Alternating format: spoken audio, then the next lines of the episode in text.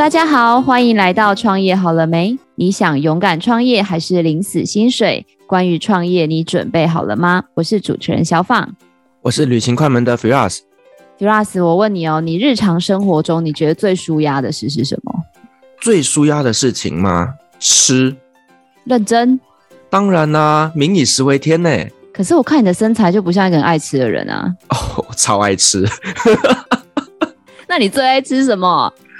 最爱吃嘛？我觉得我还是喜欢吃台湾传统的美食哎。那说几个来听听啊？就例如说像是卤肉饭啊，或者蚵仔煎啊。我觉得我去过这么多国家哦，我最终回来还是最喜欢台湾的传统美食。我以为你会跟我说你最怀念的土耳其菜耶，竟然是台湾味。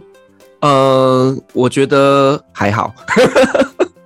那我跟你说，我今天介绍你一位好朋友，他告诉你台湾哪里最好吃，不止台湾哪里最好吃，他还可以告诉你世界各地哪里最好吃。真的吗？哇塞，那待会要好好的认识一下。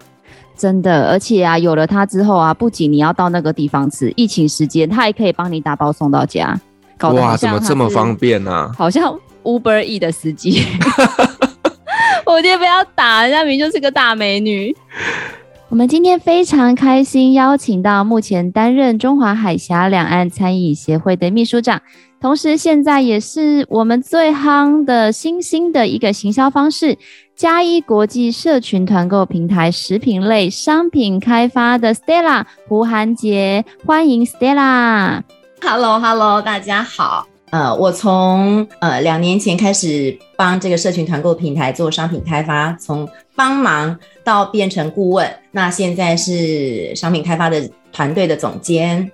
那 Stella，我们刚刚有讲到说，任何好吃的找你就没错。那想要问一下，你是学餐饮的吗？因为我们之前访过很多厨师，但是你看起来就不像是个知道在厨房里面就是蓬头垢面、油腻腻。你本人就是个大美女啊，怎么会踏入这个行业？呃，你过奖了啦。其实。在厨房也可以是大美女，你看现在有这么多的那个 celebrity chef 哦，都是美美的、干干净净的、非常优雅的在厨房哈。呃，其实我是我是学历史的，呃，后来念整合行销传播，只是呢，从很久以前，从高中、大学就一直。就开始很喜欢自己到处去找美食。那那个时候的整个台湾的环境，没有美食节目，也没有美食专栏，也没有美食新闻。可是那个时候，我就常常跟几个同学，常常喜欢到处去找好吃的东西。我在从高中开始，在电视节目上面也很喜欢看很多国外的美食节目，还有美食纪录片。其实我也自己也不知道怎么会跟美食这样结下，就是有这样的不解之缘。我很喜欢做菜啊，呃，我很小的时候就很喜欢待在厨房里。其实最开始时常做菜，其实是在高中，因为我们高中就是我念北一女哦，我们有烹饪课，我们高二是每两个礼拜就要进一次厨房。我还会做蛋黄酥，我自己现在想起来都觉得很夸张。那我说那时候做蛋黄酥，我妈妈还会把我的蛋黄酥拿去送给我弟弟的 学校老师。后来真的就是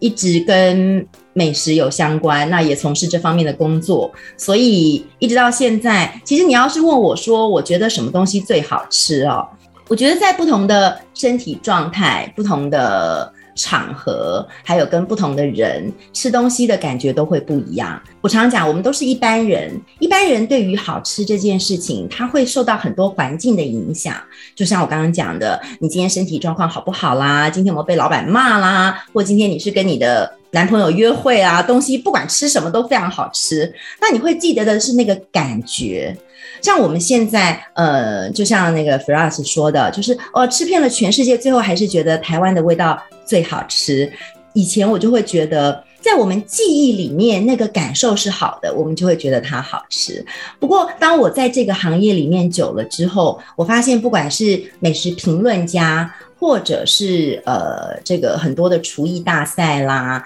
这个去评比这个米其林啦，全世界这些美食，呃，当你要到那个层次的时候，你就不能够只是从记忆中去挖掘什么好吃，你要比较有绝对的味蕾，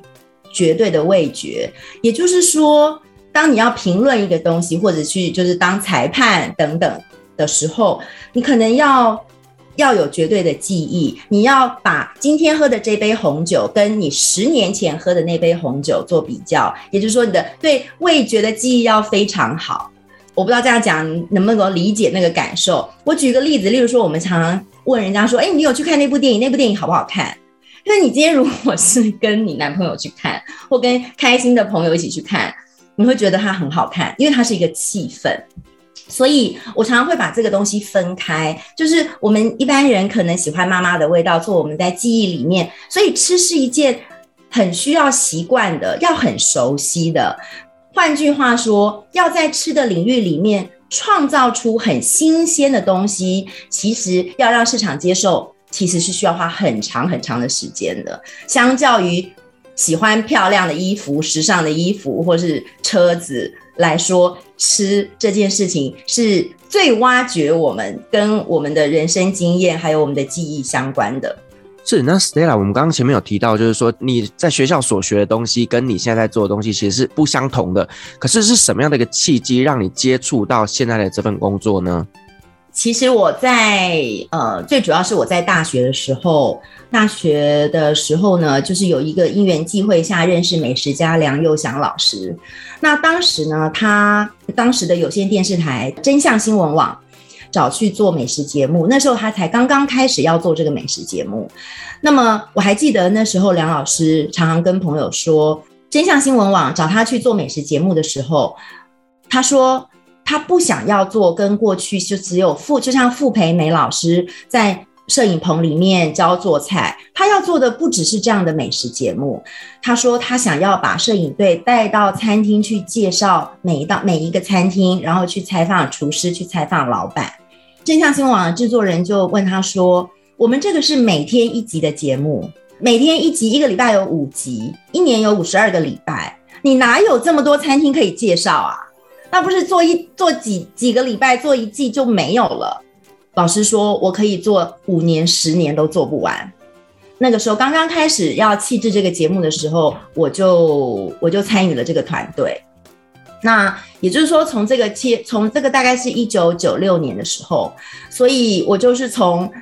穿着牛仔裤、背着包包当节目助理开始。每天我们可以在外面采访，最多可以采访到八家餐厅。八家餐厅，我是一家都不会少了吃的哈，就是从早吃到晚。那当然，我们也有进棚内教做菜的节目，所以我在进棚教做菜的节目里面，我是负责整理食材、打板、洗锅、洗碗，都是我在做。这个节目的前置就是联系这些厨师、餐厅，再加上到后面要安排档期、剪接，我全部都有参与。我想这个就是前面大概在一做做了四年。好，就是在真相新闻网的节目做了四年，那中间呢也开始在东森电视台做快乐家常菜，后来在人间卫视，就是以前的佛光卫视，也做了元气健康美食的节目。也就是说，最早期的这个进入这个行业的契机是从媒体开始。也就是说，怎么样把好吃的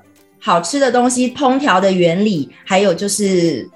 到底到哪里去找好吃的东西？要怎么吃？到一个餐厅要怎么点菜？等等，从这边开始。那当然，从耳濡目染之下，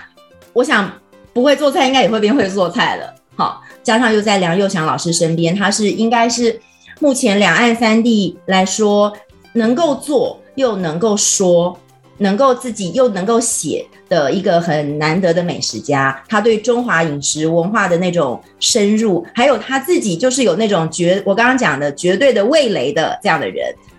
嗯，所以在他身边，我想就是我不知不觉就内化了很多美食的，不管是喜好或者是自己对美食的看法。我觉得听完之后很颠覆我对美食界的一个工作的。情况诶、因为可能在我想象里面，我就觉得哇，看到美食界的人就觉得很开心啊，每天的工作就是只要负责一直吃，但听起来好像很辛苦诶、很多事要做，包括你说要跟厨师联系啊，主持的过程中你还要负责洗那些锅碗瓢盆，然后后面还有很多很多后面的事情要做。但 Stella，你在这个行业。这么多年啊，我想要问一下，说你对于很多美食界的观察，亦或者说到现在，我知道很多年轻人的梦想就是我要开一家自己的餐厅，或我要开一家底的咖啡店。不知道您身为一个美食专业的行销者跟资深的顾问，对于这样子一个美食界的演变有什么样的看法？这个我就是要讲到到底什么叫好吃。那自己觉得好吃，是不是别人也觉得好吃？那当你要把好吃的东西变成市场，变成一个可以赚钱的工具的时候，它又有什么区别？我我我刚本来想想一个比较严肃的东西，就是到底什么叫好吃？我就是要讲那个宋神宗哈，曾经问那个苏东坡说，呃，爱卿何者为真？就是到底你觉得什么东西是好吃？那苏东坡就说。食有万物，适口者真，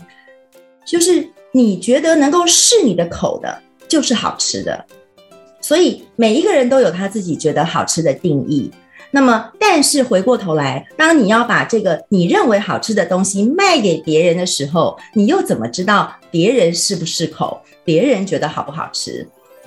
所以我们以前常讲说。很多，例如说，呃，有些人觉得自己做的东西还不错，那么亲朋好友也都觉得好吃。再更广一点，亲朋好友的亲朋好友也觉得好吃，你就觉得可以开一家店了。好，那呃，当你开店了之后，前面三个月这些亲朋好友都会来捧场，可是过了这三个月之后，在额外其他的人，他们是不是觉得这个东西是好吃的？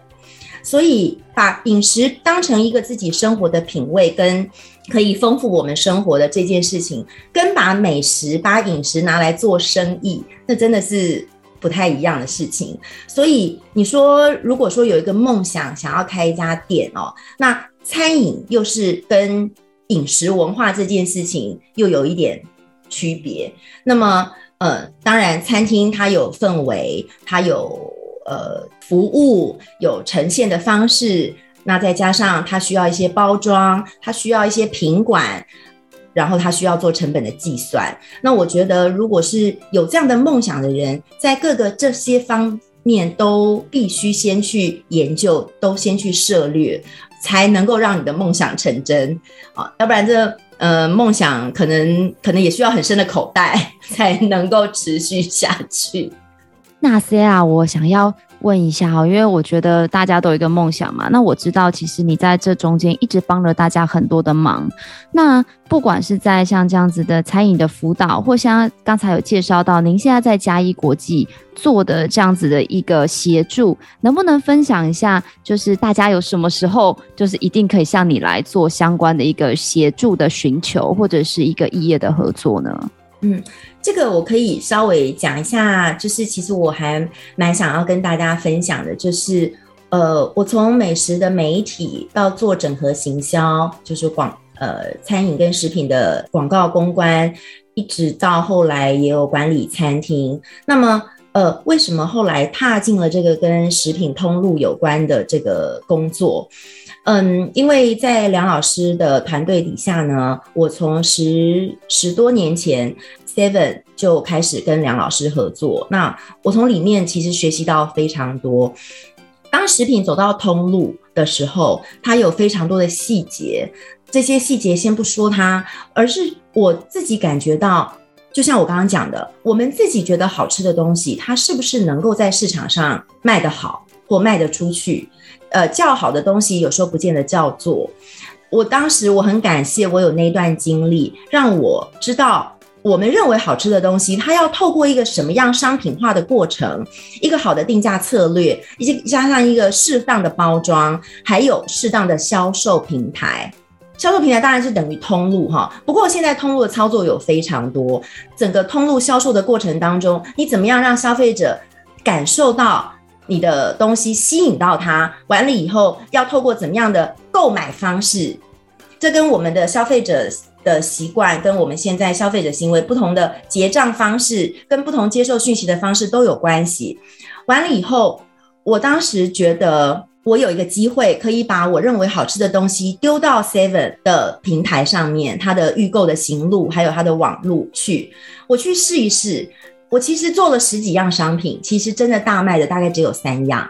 也就是说，我们研发出来了十几样东西，一定是我们觉得口味已经很 OK 了，梁老师、美食家也觉得很好，我们认为在我们的策略上面都对，可是失败的还是比成功的多。所以我就学习到一件事情，就是任何东西，我们当然可以就数据，可以就过去的销售经验来增加这个产品的成功率，但是永远没有百分之一百的，就是市场最后还是决定了你这个，就是它还是还是会由市场自己来决定这个东西是不是能够在市场上站稳脚脚步。您刚刚问的是说，呃，现在的这个销售，如果有人想要寻求什么样的协助，哈，就是我不能否定，就是进了餐厅之后的这种消费习惯，这种消费的体验还是非常重要的。那只是因为这两年碰到疫情，所以大家大部分的时候都希望能够在家就能够吃到这些美食。我能够提供协助的，例如说云南菜、日本料理、川菜，好，或者是台湾。小吃这里面要能够变成可销售的食品，它其实从前面的选品就很重要。所以我通常能够帮助餐厅的，就是说我先跟你看一下你的菜单，你的菜单里面可能有一百道菜，但是我会从中间可能挑出五到十道可以被变成冷冻食品，回家复热以后还是好吃的。还有就是包括它的包装，还有有没有适合的工厂可以做。例如我举一个例子啊，今年疫情的时候呢，有一个清真中国牛肉面来找我。清真中国牛肉面很有名，在台湾已经五十几年了。他以前在和平东路跟罗斯福路交叉口，后来搬到延吉街。那他也是三十年前就进了星光三月的这个美食街。他们当然也受到疫情非常大的影响，加上他就是在百货公司里面，所以呢，我就跟他们讨论，那他没有什么好选品，大部分小菜大概是比较难的，大概就是他的牛肉面、清蒸跟红烧。那么，呃，经过了大概将近一个月跟他们讨论，然后告诉他们要怎么样计算往外销售的成本、包装、营养标示等等，还有包括运送的过程，也提醒他们怎么样在自己的餐厅里面做，做完之后。降温到什么程度，然后再去冷冻。冷冻要注意什么，才能够让消费者在家把这个东西放在冷冻库，可能还可以保存三个月等等的这些事情跟他们说。那结果呢？他销售也不错，透过呃这些 KOL 的推广跟销售，卖的也蛮好的。然后他就做不出来了。好，那这也是很多餐厅会碰到的问题，他做不出来，我这边就会进一步的协助一些。这些卖的还不错的商品，去找到适合的工厂协作，然后寄转，把口味做好，如何如何。但是因为它是清真中国牛肉面，它必须是清真的，所以我要找到有清真认证的食品工厂是非常困难的。所以就是举一个这样子的例子，就是说，呃，这一路呢，就是。如果要把一个餐饮品牌，呃，或者是有原料，他手上可能有什么原料厂，比如说他有松露进口松露，或者他是远洋渔业的乌鱼子。我以前也曾经帮过一个乌鱼子的供应商，因为他有这些东西，可是要一直经过这等等非常多的细节，到最后他能够上市销售，或者甚至上市销售以后卖得还不错，这中间真是关关难过，就是有非常多的关卡需要。哎，我相信那个。小坊这几年在马祖的这些地方特色产品上面，也一定都有感受到。好，就是你此时完成了这一关，你下面还有重重关卡。真的，而且这个东西就是今天很开心邀请到 Stella，真的很希望你能跟大家就是导正也好。或者是科普也好，因为像我在辅导的过程中啊，大家可能都觉得说啊，我在店面卖一碗面，我的食材成本是多少，租金成本多少，人手成本是多少，但是他们就会把这样的定价直接 copy paste 在他的商品上。嗯，所以 Stella 可不可以透过你的专业跟大家分享一下，说如果你要变商品化的话，其实你需要想到有更多的一个。成本结构或通路的一个观念，所以我也很希望透过这个机会帮听众朋友请教你一下：如果我真的想要把我的一个商品或一个好的 idea 透过通路或商品化的话，我需要先做好哪些心理准备或基本的成本概念？啊，这个问题好大啊！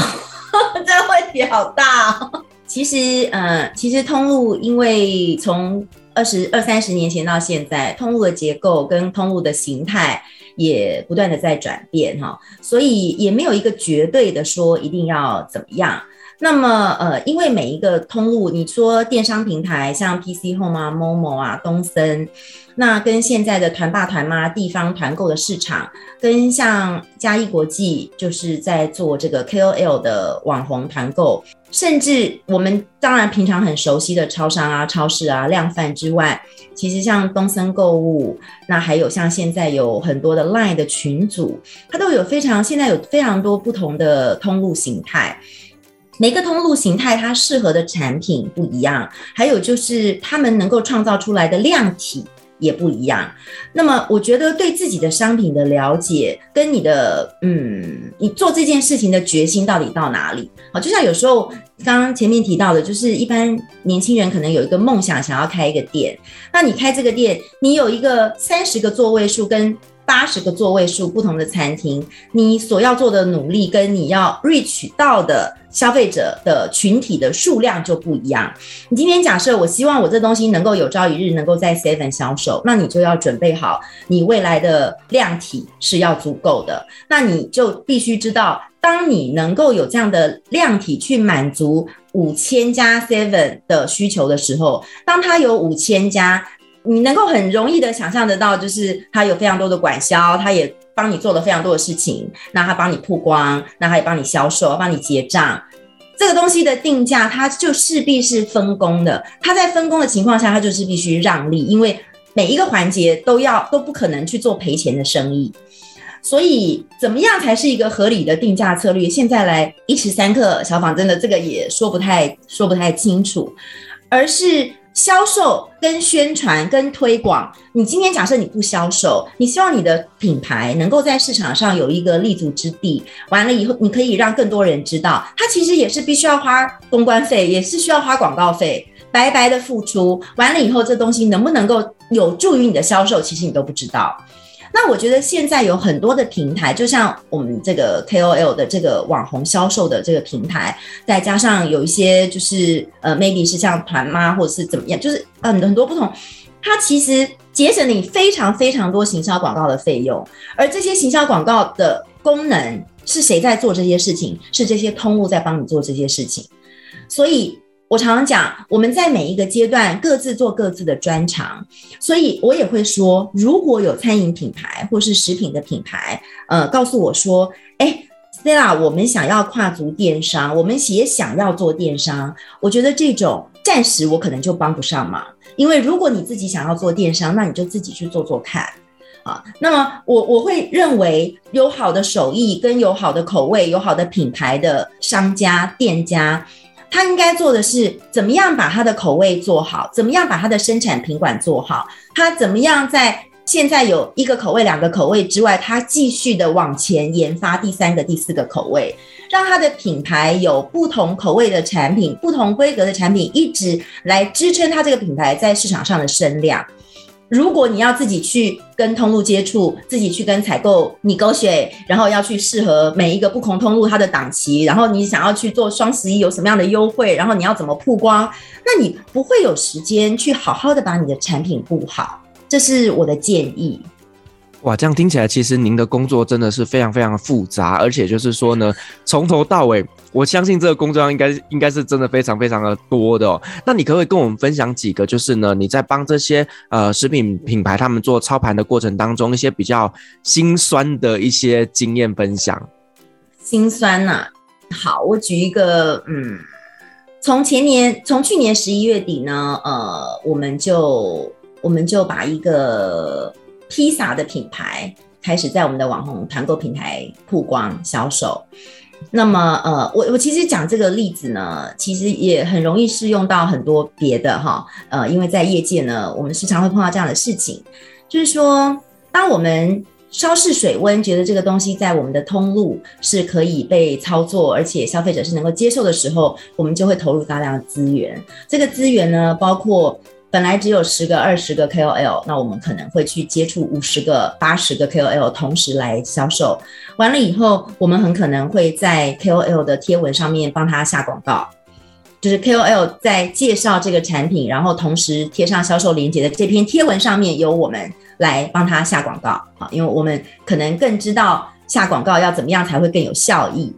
那么当这个品牌声量起来的时候，网络无眼佛界，家乐福、全家就会去找他，他不会来找我们，因为我们没有人知道这个背后其实是嘉怡国际在做整个供应链哈，跟这些 KOL 的销售。通常大部分，尤其是餐饮业者。哦，在他们自己的行业里面兢兢业业了很多年，然后开始做食品。他们其实对外面的这些通路的世界不是那么的熟悉。但是呢，当他的品牌声量起来，人家来找他的时候，他就觉得他接到大 case 了。那他也不会告诉我们。啊，那当然我们也不可能一开始就跟他签一个什么总代理啊、通路什么之类的哈，因为你刚刚开始嘛，谁都说不准。那么在这样的情况下，所以我们常常在做通路经销商，就是做食品哈，就是。常常会在不知情的情况下就被被我我不知道该用什么词被跳过。呃，其实我们不怕被被被跳过，我们只怕不被告知，没有被告知。为什么呢？因为市场的盘价就会被破坏，就是说。呃，我我我我们我们在这边卖卖，很努力的花了很多资源 push 这个商品。我们觉得我们这个品牌，我跟这个品牌是合作伙伴，是紧密的、长久的合作伙伴。可是他那边已经跟人家就是互通款曲哈，但没有不行，但是他也没有任何一个条文或是大家的合约会讲说啊，那你如果要去跟好事多找你的时候，你要告诉我们。他觉得这个品牌是他的，他为什么不能够自己去谈？那谈也没有关系，可是因为深入通路的水很深，好，你在跟不同通路接触的时候，它的采购采购上面有老板，他们最后决定这个商品要怎么卖，你可能你自己品牌都控制不了。好，那如果这个价格，每一个通路都希望他自己是全通路最低价，当前面这个半年一年，我们把它当成。我我们一厢情愿的认为我们是他的唯一枕边人，唯一可以我们会一起跟他努力来开拓这个市场的，我们就会忽然前面的努力就延续不下去了。那没有没有办法，因为尤其是像我们这种就是又利用就是用 KOL 在 KOL 在卖的这种品，我们是封闭的团购哈，封闭的，它的价格相对真的真的必须要比外面便宜一点点，因为它其实是人的销售，因为他粉丝。跟着这个 KOL，跟着这个网红很很久，那相信他说的话，跟这个网红买的时候，他希望总是比外面便宜一点点，要不然他就去跟别人买就好了。所以他其实这中间有一点信任的信任的关系在。好，他跟平常一个东西放在 Seven 的架上，或是放在家乐福的 DM 上面，然后你爱买不买，你自己去比价，没有人会有意见。所以呢，这件事情其实是呃，我们经过去年到今年之后，我们对于明年我们要找寻深度的长期的合作伙伴的这件事情，我们会慎选，而且也会很谨慎。我希望我们希望找到的是，可能透过一年到两年的时间，跟着这个新品牌，跟这个或者是新商品，在我们这里先试市场的水温，然后透过 KOL 可以把它的声量。创造出来之后，我们一起手牵手再去开拓其他通路，这样子这条路，为什么我们觉得有信心是可以一起跟着品牌一起这样走的？是因为其实我这边对于开放的电商平台跟实体通路怎么样的通路操作，还有怎么样在不同的档期要用不同的价格，然后能够让消费者如果说这叫通路策略啦。整体来说，我觉得我们是能够。呃，陪伴这个品牌，而且我们都给品牌一些更好的建议的。我觉得，身为一个像我相信很多听众或者朋友也知道，就是我现在开始有做一些 Stella 刚刚说的嘛，妈祖的美食，像我们什么老酒面线啊、酸白菜啊之类的，我真的可以充分理解到你说的，因为像呃前一阵子可能有。呃，我不知道是消费者还是怎么样，在不知情的情况下，把我们的东西在虾皮上做销售，然后真的就像你说的，他就是硬要比人家低一点点的价钱，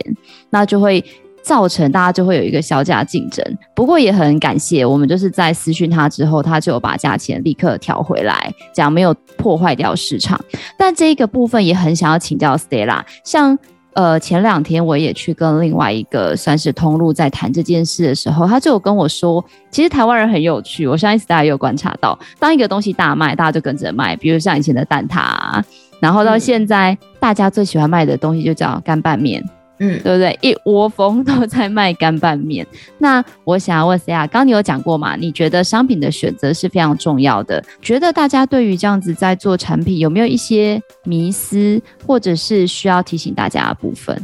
我我觉得一昧的跟风真的是不是太好的事情啦。好，尤其是吃吃的品相有这么多，那么我觉得还是要看自己的专长跟自己对某些品类的熟悉程度，因为吃看起来很简单，但是它的供应链很复杂，很复杂。那么也不是说你跳下来呃怎么样做就可以的，所以我我觉得呃有什么样的意见啊？这个因为现在有很多的。很多的商品，他们其实可能是二代啦，或者是他们自己家里，比如说有有有有茶园，他就会接着做茶香。就其实要在自己的本身的事业里面找到优势，那从这个优势出发，我觉得，我觉得就往下做，往深入去做是比较好的。未来这个商品在市场上也会比较有竞争力。那个呃，Frost 刚刚 刚刚开始的时候有知道您是在中东住了很长一段时间嘛？哈，其实我这个我这一两年呢，因为我一直持续的都有在 follow 海外的国外的美食纪录片跟美食节目。其实这一两年，北非跟中东的美食节目越来越多。再早再早几年，可能是东南亚跟印度的。那现在呢，就是中东的美食跟北非的，甚至就是有这种这些地方的 celebrity，可能他们后来移居美国啊，或别的地澳洲啊，然后就做家乡传统美食的这些。我其实对这样的东西蛮好，蛮蛮好奇。加上台湾其实是一个很融合，虽然说大家还是喜欢台湾小吃，可是台湾的这个环境，其实大家对于包容，就是对于不同文化的呃饮食。元素纳进来，其实是相对很包容的。你你在这上面，你有没有看到什么样子，或者你自己有没有感觉有什么样的东西可以可以融合进台湾的？而且我跟你说，在我在二零一七年呢，在中山北路开了一家店，叫小田时光。去年在我们店的旁边开了一家东地中海餐厅，东地中海料理餐厅。其实我看到了这一扇窗，然后又看到了，其实好像这个未来也会是一个流行的风潮跟趋势。其实我觉得，在中东料理来讲，其实在这阵子哦，越来越越来越热。因为其实，在台湾也看到蛮多的，像是土耳其餐厅啦，或者是说中东的料理哦。其实我发现呢、台湾越来越多，而且大家对于这种异国的美食的接受度越来越高。诶，像我自己以前我有做过一些中东产品的一些代购，像是在。土耳其那边有一些烤鸡粉啊，他们一些相关料理的香料，真的卖得非常好诶，所以我觉得这一块真的是说，未来我们有机会，搞不好可以来合作看看。哦，我听起来非常有兴趣。对啊，那我想知道，就是说我们刚刚前面有聊到，就是说你有一些产品其实是海外的美食，也可以来跟你们这边来合作嘛？那像是要开发这样子异国的商品的过程中，你们是自己去主动找厂商，还是呃厂商来跟你们做联系呢？它其实都是一个先有一点点 idea。或者是就像我今天跟您聊到的这个，我就会开始去想，然后在我日常工作当中，不管是碰到工厂，或是碰到呃 KOL，或者是碰到呃我的团队，我就会把 idea 丢出来说，哎，有一个什么东西，哎，也许可以怎么样怎么样。那我们开始讨论有一些 idea 之后，我就再抛抛回给你。例如说你刚刚讲的这个烤鸡粉，对不对？还是什么？对，我烤鸡粉。我我前两个礼拜呢去台中，我不知道你有没有听过气冷鸡。它是福寿集团下面的一个另外一个相关企业。那它呢，从荷兰进口了非常完整的一套设备，就是在鸡要切杀，然后要冷冻之前，一般传统都是把它泡水洗干净。可是气冷机是全部吊挂起来，然后用整个很大的一个空间，像一个滚轮，就是这样一，就是非常多鸡都这样被挂着，然后用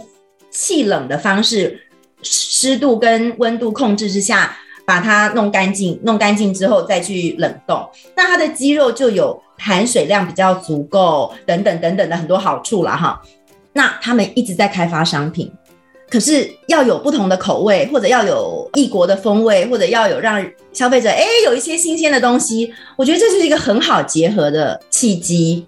对，那也许你从呃进口的这个，它是你要自己有一个品牌，或者是直接从土耳其来的这个呃这个这个品牌，那可以跟这个恰富的这个气冷机联名，或是 whatever，就是这通常就是我在生一个产品的 idea 的过程当中会有这样。那诶，其实讲到这里，我就可以提一下，我觉得做食品啊，你好像感觉上都要是吃到东西、看到东西哈。可是，在我们这种最前端的工作来讲，我跟你讲，想象力非常重要。所以过去这十几二十年，在这个呃做美食、做饮食文化的这个过程当中，真的真的累积了我很多很多素材，才能够让我有这个想象力。我常常讲哦，像我在做这个网红团购平台的时候，我们其实公司有一半以上的商品是有一半的商品其实是家电用品跟三 C 产品，有一半的才是食品类的。家用品跟家电用品，它时常是打模具打好之后，它就会一直生产，生产以后就放在仓库。它最后来的任务就是一直找通路。但是做吃的真的不是这样，就是当你已经有通路了，你已经知道，呃，明年一呃一二月一号是过年，然后过年档期在十一月底要开跑，但是我们在六月份就开始讨论过年要卖什么。可是你不可能在六月就去生产嘛，而且事实上到过年的时候。年菜冬天有的食材，可能在六月的时候都还没有，你连打样都打样不出来，那你到底要怎么跟通路、跟你的团队、跟等等的这些相关的去讨论年菜要做什么品相？这个品相是什么口味？就你如果对这个东西的想象力不够，你的累积的元素跟素材不够，可能真的没有办法适应这样子的工作，因为全部讨论的东西都还看不到。所以我们在跟通路工作的时候，其实有一个很有趣的事情，就是也是我十几年前跟 Seven 学的哈，就是我们在提品之前，我们都会先做概念提案。好，我相信小宝一定很熟悉，就像你做 SBIR 一样嘛，就是它会有一个概念，就是你要先提概念。那你如果对吃的东西、包装、食材、味道都没有感觉，你到底要怎么有概念？嗯，我觉得想象力很重要。那 Stella，我们想要最后就是节目的尾声，想要问你一个问题，就是如前面其实有聊到一些呃餐厅的一些想要进入这个市场等等等。那如果说是像我相信有人应该很羡慕你的工作，就是每天可以跟这些美食家或者是跟美食本身就是有息息相关。那如果说真的有一个新鲜人，他可能没有那么丰富的经验，就像你刚刚说的，他需要很多的累积。那如果他真的对这行很有兴趣的话，你给这样子的一个呃想要进入这个行业的人有什么样的建议或者是提点呢？OK，呃，这样子，我觉得哈，我觉得还是需要先反观自己比较擅长的能力。我觉得这分两个部分，一个是你对数字比较有感觉。对数字的 manage 的能力比较好，还是你对文字的能力比较好？例如说，假设是做食品，呃，其实做食品你要一路做这个供应链的这个管理，一路这样子学习下去，可能就是五年、十年的这个历程当中，我觉得数字能力要。相对的，而且要有耐心，要习惯在数字的这个里面，不管是计算成本啊，或者是跟工厂讨论数量啊，还有出货的时间这些，它其实是非常要有逻辑跟 organize 的。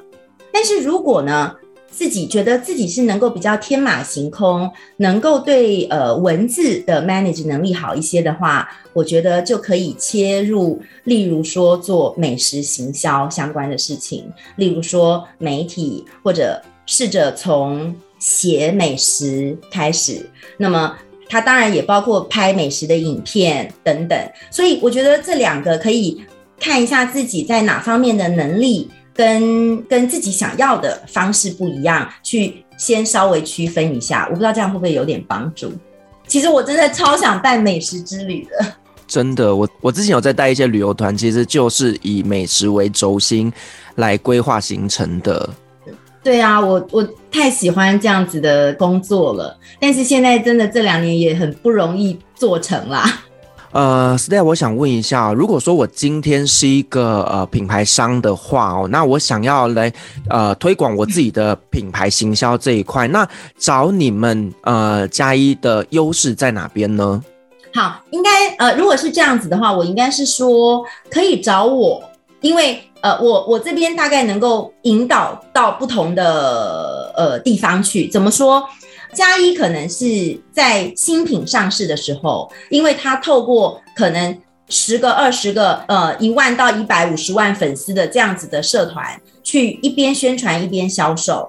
可是这不代表说你自己。就只依靠这样子的事情去，就就像我刚刚讲的，你可能是需要把你的品牌内涵充实得更丰富一些。例如说，你自己的粉丝页或者你自己的这个呃包装是不是要优化？那等等的之类的。所以应该是说，我相对的能够帮这个品牌先梳理一下它现在现阶段的呃状况，跟盘点它现在有的资源。还有，譬如说，它是不是品牌故事要重新写啦？包装是不是要重新弄啦？那目前有什么已经已经可以 ready 的商品，我们来做一个定价，然后先在哪里试试水温。加一是一个很单纯，就是他做的，他就只有做一件事，他其实一开始是为了让 KOL 的流量变现，那他就是在帮 KOL 不断的 QC 商品，然后让 KOL 能够卖好商品，能够推广好商品。但是除此之外，品牌自己还是要做一些事情。那这些事情也许是数位的数位足迹，那呃需要小编常常发文。那这种我们可也许可以推荐其他的有这个方面专长的呃行销公司。一整年里面，比如说有新品要上市，那需要办记者会，maybe 可以找小法。那么上市之后，KOL 这边同时卖，卖了之后。看数据，可能两个月、三个月以后，我们再提品到全家的全家一。如果它商品的价格跟特特性是适合的，就是它需要在所谓的行销传播，就是 communication 方面，还有销售的通路策略彼此互相配合的情况下往前推进。这大概就是比较我能做的。我觉得在这一段啊，常常是很多品牌商在一开始的时候。要不就是不晓得要从何着手，要不就是这个也想做，那个也想做，这个也想做，那个也想做，需要有人帮他们框一下，到底怎么样怎么样？那哪些去能够找到对的人哦？我觉得很重要。不管是你要找通路销售，或者是找行销公司帮你去创造更多的数位曝光跟数位足迹，我觉得都需要找到适合你的合作伙伴。就其实我们也不只是一个通路，我觉得是可以被品牌利用的。好，他可能我认为啦，嗯，我们明年的计划呢，大部分希望找的是新品牌，或者是新品牌有新品要上市，也就是说这个东西已经趋近成熟，但是还没有在市场上太多的曝光。选我，选我，我们不是已经选了吗？我们明赶快来规划，就是过完年的那个怎么样让业务去跟这些团主、跟这些 KOL 沟通。有，我们明年还有新的商品要推，包装上也可以再请 Stella 帮我们把关一下。因为有一些已经在市场上蛮多找得到价格，或是很多通路在卖的，其实对我们这边来讲，KOL 的相对兴趣度就会不那么高，因为他们想要卖别人没有的东西，所以我们就把自己定位成我们帮新品上市前面的六个月，我们可以做很多事。那完了以后，我们可以再决定我们是不是要继续合作，或者你们就是自己单飞到自己去接触其他的通路。好哦，哎、欸，我觉得今天收获很多哎、欸。Firas，你有没有觉得 Stella 的经验丰富到感觉会有续集？我觉得一集应该聊不够。我比较期待那个土耳其的那个鸡肉粉，烤鸡粉。我也觉得应该有合作的机会。我跟你讲，那个烤鸡粉啊，我永远都只会去那个好事多买那个一整罐，那个专门撒在那个鸡肉上面，然后直接拿进去烤的，就是很期待有不同的风味。好，我们之后可以再聊聊。旅行快门粉丝变现就是这一趴了，没问题。好，我今天非常感谢邀请到 Stella 跟我们分享他关于美食行销还有商品化跟通路相关的这样子一个知识。我相信我们下次一定还有很多的机会可以邀请到 Stella 来分享更多关于他这好多年来这么丰富在美食行销相关的一个故事。那如果大家想要把自己的商品或者你的餐厅或者是你的很多的一个特色的食物想要得到好的一个行销，我们也会把 Stella 的联系资讯放在。下方的一个资讯栏，大家都可以自己来跟 Stella 取得一个非常好的一个咨询。如果你喜欢我们的节目，也别忘了给我们五星好评加分享哦。创业好了没？我们下次见喽，拜拜，拜拜，谢谢 Firas，谢谢小胖，拜拜。